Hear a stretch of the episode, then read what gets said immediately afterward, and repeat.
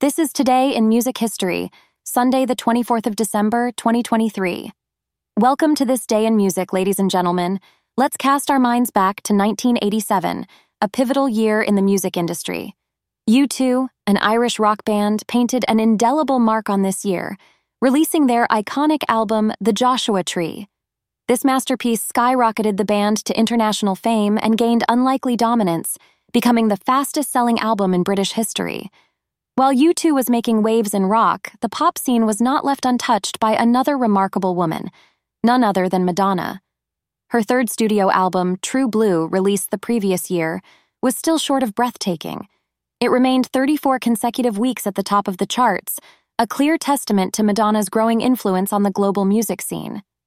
Meanwhile, the same could be said for Whitney Houston's second album, Whitney which became the first album by a female artist to debut at number one on the Billboard.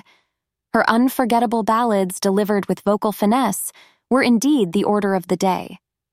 In another corner of music history, Bon Jovi gifted the world with Livin' on a Prayer. It was a staggering anthem that ruled the airwaves, becoming a flagship song of the decade. Finally, the tragic death of legendary jazz artist Jaco Pastorius closed the year on a mournful note.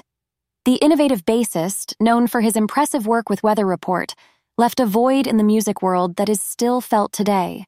1987.